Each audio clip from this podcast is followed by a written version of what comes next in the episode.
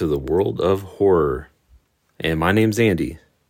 Join me as I take a look at some lesser known horror movies. And today's film is Werewolf in a Girl's Dormitory. Uh, the Italian name was called Lycanthropus.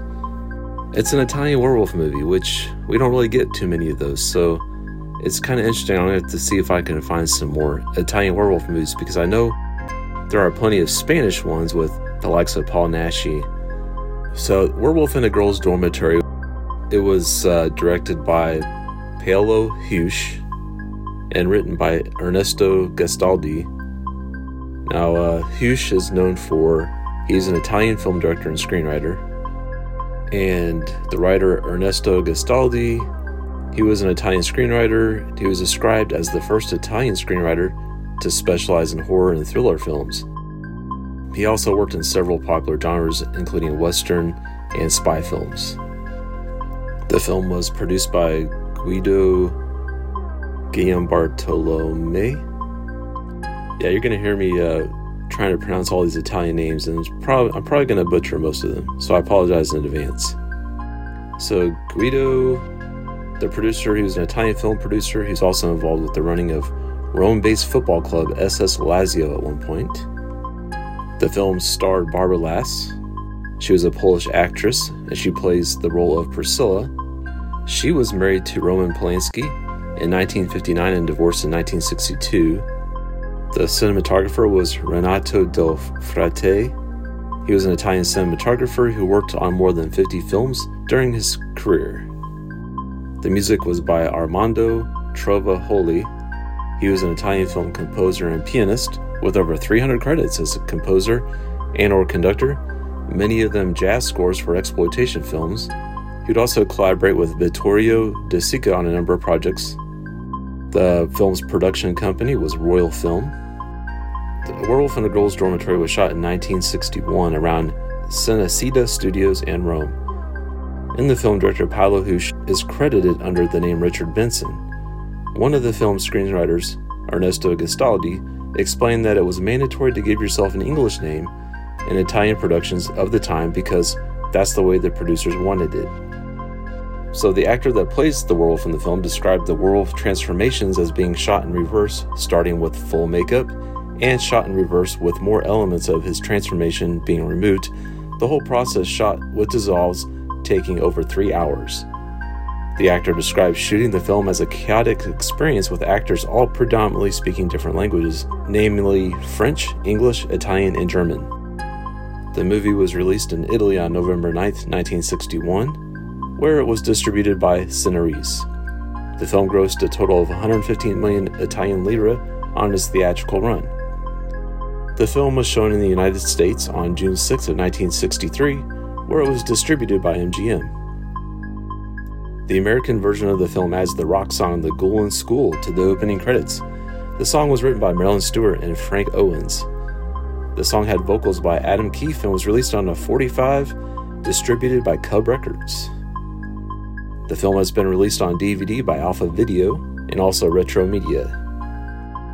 Often reviews kind of say a downside of this movie is the the bad dubbing and also trying to make the film happen in the United States when it was filmed in Italy, and other critics saying that the film has a slow pace and poor dubbing as well. The actor Carl Schell was the younger brother of Maximilian Schell and Maria Schell. When this movie was released, it was released in a double feature with Corridors of Blood, a 1958 movie. So, like I said, I'm not too familiar with Italian werewolf movies, so this, and I think these are pretty unique. So, um, I think there's another one uh, that was made a little bit later. This one I may take a look at. I'll have to look at the name. I can't remember at this point. It's funny. The uh, so the original name was Lycanthropus, and but it was distributed in the United States as a werewolf in a girl's dormitory. So I have a feeling that the U.S. distributors wanted to kind of create a more, uh, I don't know, a compelling name for people to go see this movie because that the the other name, the Italian name, is probably a little bit too cerebral for somebody wanting to go see a 1960s monster movie.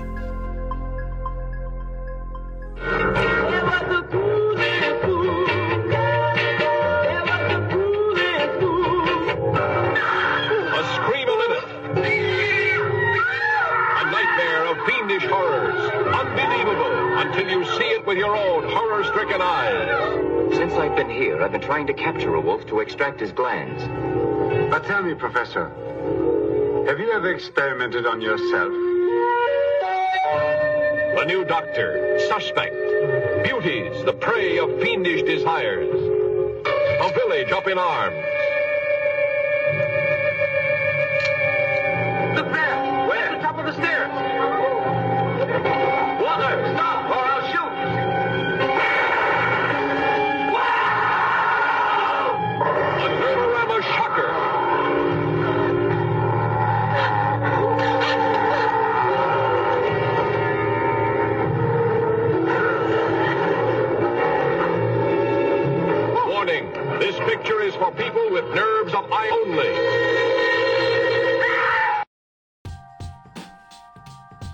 Plot, starting off, we are introduced to character Dr. Julian Olcott as he arrives at a girls' reformatory school, and he's going to be their new science teacher. And we learn as he's talking to the school's uh, headmaster, Mr. Swift, uh, we learn that uh, Julian has a troubled past, but Mr. Swift is willing to look over that and give him a second chance, give him a fresh start. As the school is a reformatory for troubled girls, they believe that these girls can be institutionalized, can be reformed, and can be productive members of society. So it's not really like a normal girls' school. This is like girls have gotten trouble, like legal troubles most likely, and they've been sent here to uh, to kind of work out their sentence, or uh, you know, because they made they're probably underage. So working out their sentence, and to uh, once they get out of the school, then they can kind of go back into society. But this intro with Julian, it kind of gives us a question: What did he do? What was in his past that made? Because he was a medical doctor, and now he can't be a medical doctor any longer. He's a science teacher.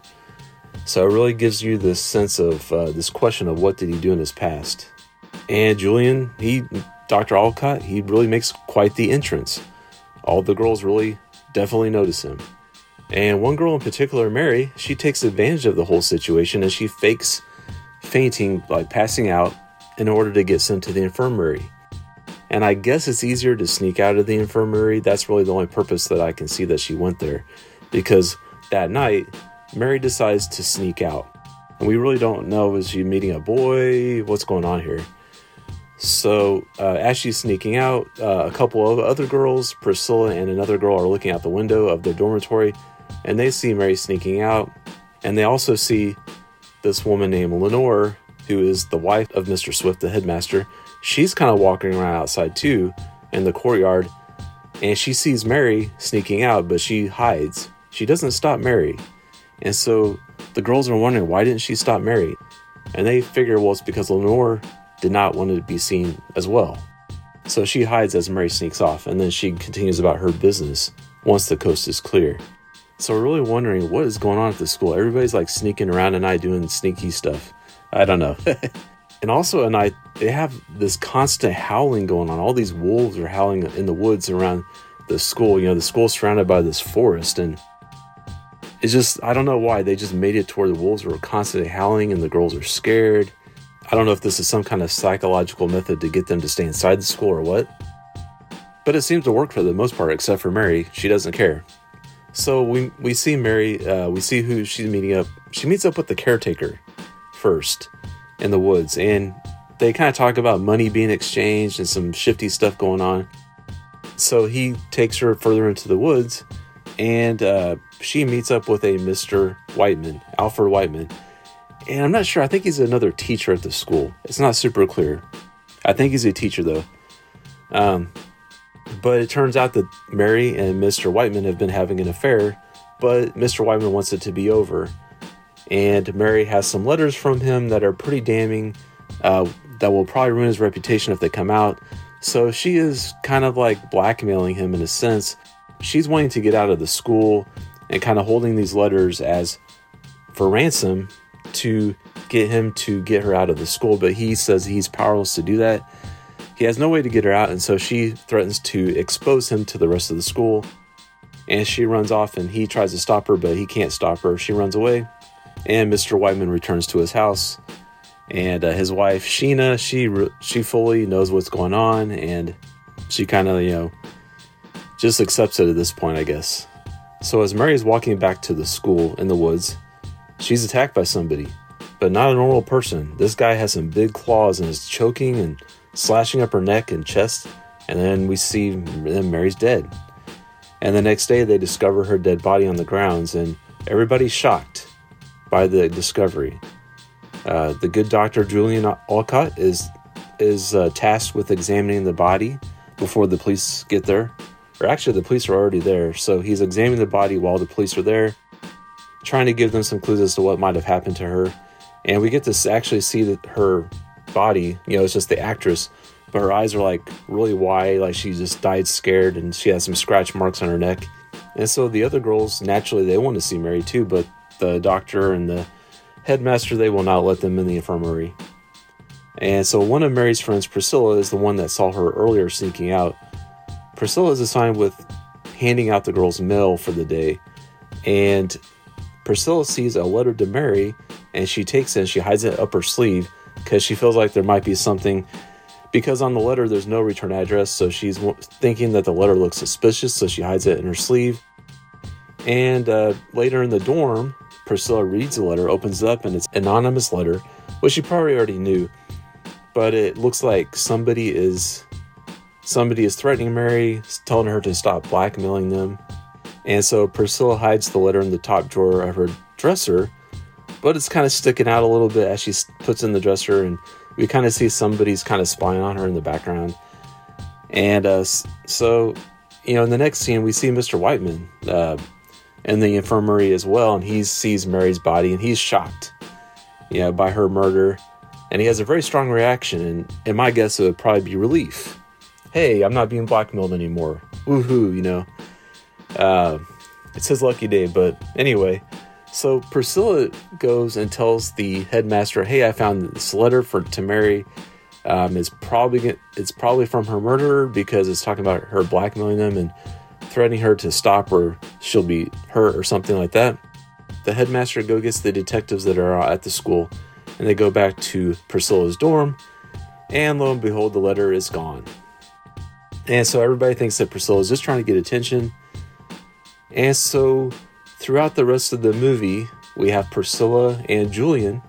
They kind of team up um, and they investigate kind of what is going on at the reformatory, at the reform school. And it seems like there was a pattern of the school leadership taking advantage of the girls that attend there, um, with some of the teachers taking liberties with the girls. And even with Priscilla and Julian, he's a new science teacher, and it's almost like they're kind of trying to form this relationship or something as they're investigating, and it's probably not super appropriate given the context. And and you know, of course, all the girls have passed are less than perfect, and so that kind of lends them to being victims probably because they won't don't they probably are threatened that if they tell of the indiscretions that they'll be stuck at the school for longer or something like that. Um, and the staff, you know, as we've seen, they also don't have the highest moral standards.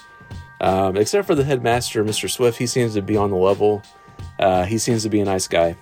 So as the movie progresses, we do learn more and more about what the threat is. Uh, and you guessed it, it's a werewolf. I mean, there's no surprise there really. Uh, but the approach that this movie takes is is more from a scientific approach, and it's about lycanthropy.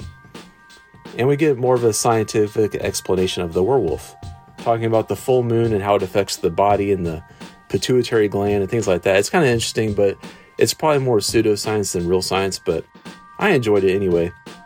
So, but there's still a mystery about who the werewolf actually is because we don't get a clear shot of the werewolf until kind of closer to the end of the movie. So we have a werewolf, and we also have all the schemes happening behind the scenes at the school.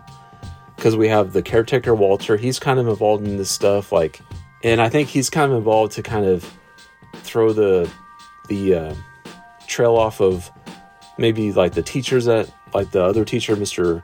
Whiteman, that might be involved. He kind of hires Walter to kind of do his dirty work. It seems like, and so to be honest, there's not a lot of action in this movie. It's a werewolf movie, but we don't get a lot of werewolf action. We don't really see the werewolf that much in this movie, which is a shame. Um, it's a pretty slow moving movie. There's a lot of investigation going on, and it's a lot more about the, uh, you know, we see more about the plots and stuff that are going on, and the drama that are going on between some of the people at the school, and uh, some of the paranoid uh, thoughts that happen with the townspeople because of the werewolf, and they kind of uh, falsely accuse people of being the werewolf. So that's kind of interesting. Um, the leads, Priscilla and Julian, they're pretty, they're very likable, I would say. You know, my one complaint here is that the werewolf really only kills. There's there's like six people killed in this movie, and the werewolf really only kills one person. There are six killers in this movie. I'm just gonna say that, and you can try to guess who kills who. anyway, it's there's very little werewolf, very little girls' dormitory. You know, if that's your thing, you know, because that title "Werewolf in a Girls' Dormitory," it's like, ooh, you might you know, get to see some uh, sleazy scenes, but no, not really. Um, but this movie was enjoyable for me. Um, it's it's cheesy, you know, it, it has bad dubbing, um, but it just has that charm to it. I love I love these dub movies. Um, it kind of takes me back to my childhood watching the old Godzilla movies. So I enjoyed this movie. It's probably not going to be for everybody as far as like horror movie fans. Um, if you like older black and white movies, you'll probably enjoy this movie.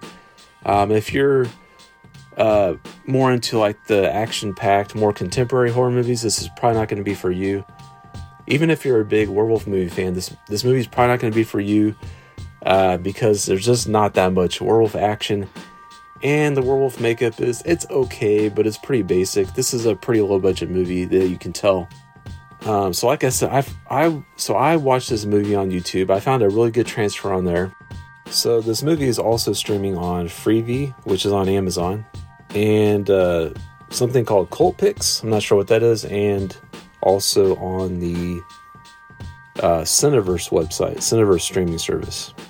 So if you want to, so if you don't want to go to YouTube and watch it, there's a few other options for you. Probably the Freevee version, uh, you have to watch some ads, but on the YouTube version, you don't have to watch any ads, and it's a it's a good transfer. Uh, one last thing I want to mention before I go is I also appear on another podcast quite a bit as the All Things Dave podcast. And my good buddy Dave, that is a co host on this show, um, he has his own podcast and we talk about a lot of horror movies on there. So go check that out. It's the All Things Dave podcast. We get together at least a couple times a month and talk about a horror movie. So definitely go over there and check that out. I really appreciate him having me on. Um, it gives me a chance to talk about some other movies.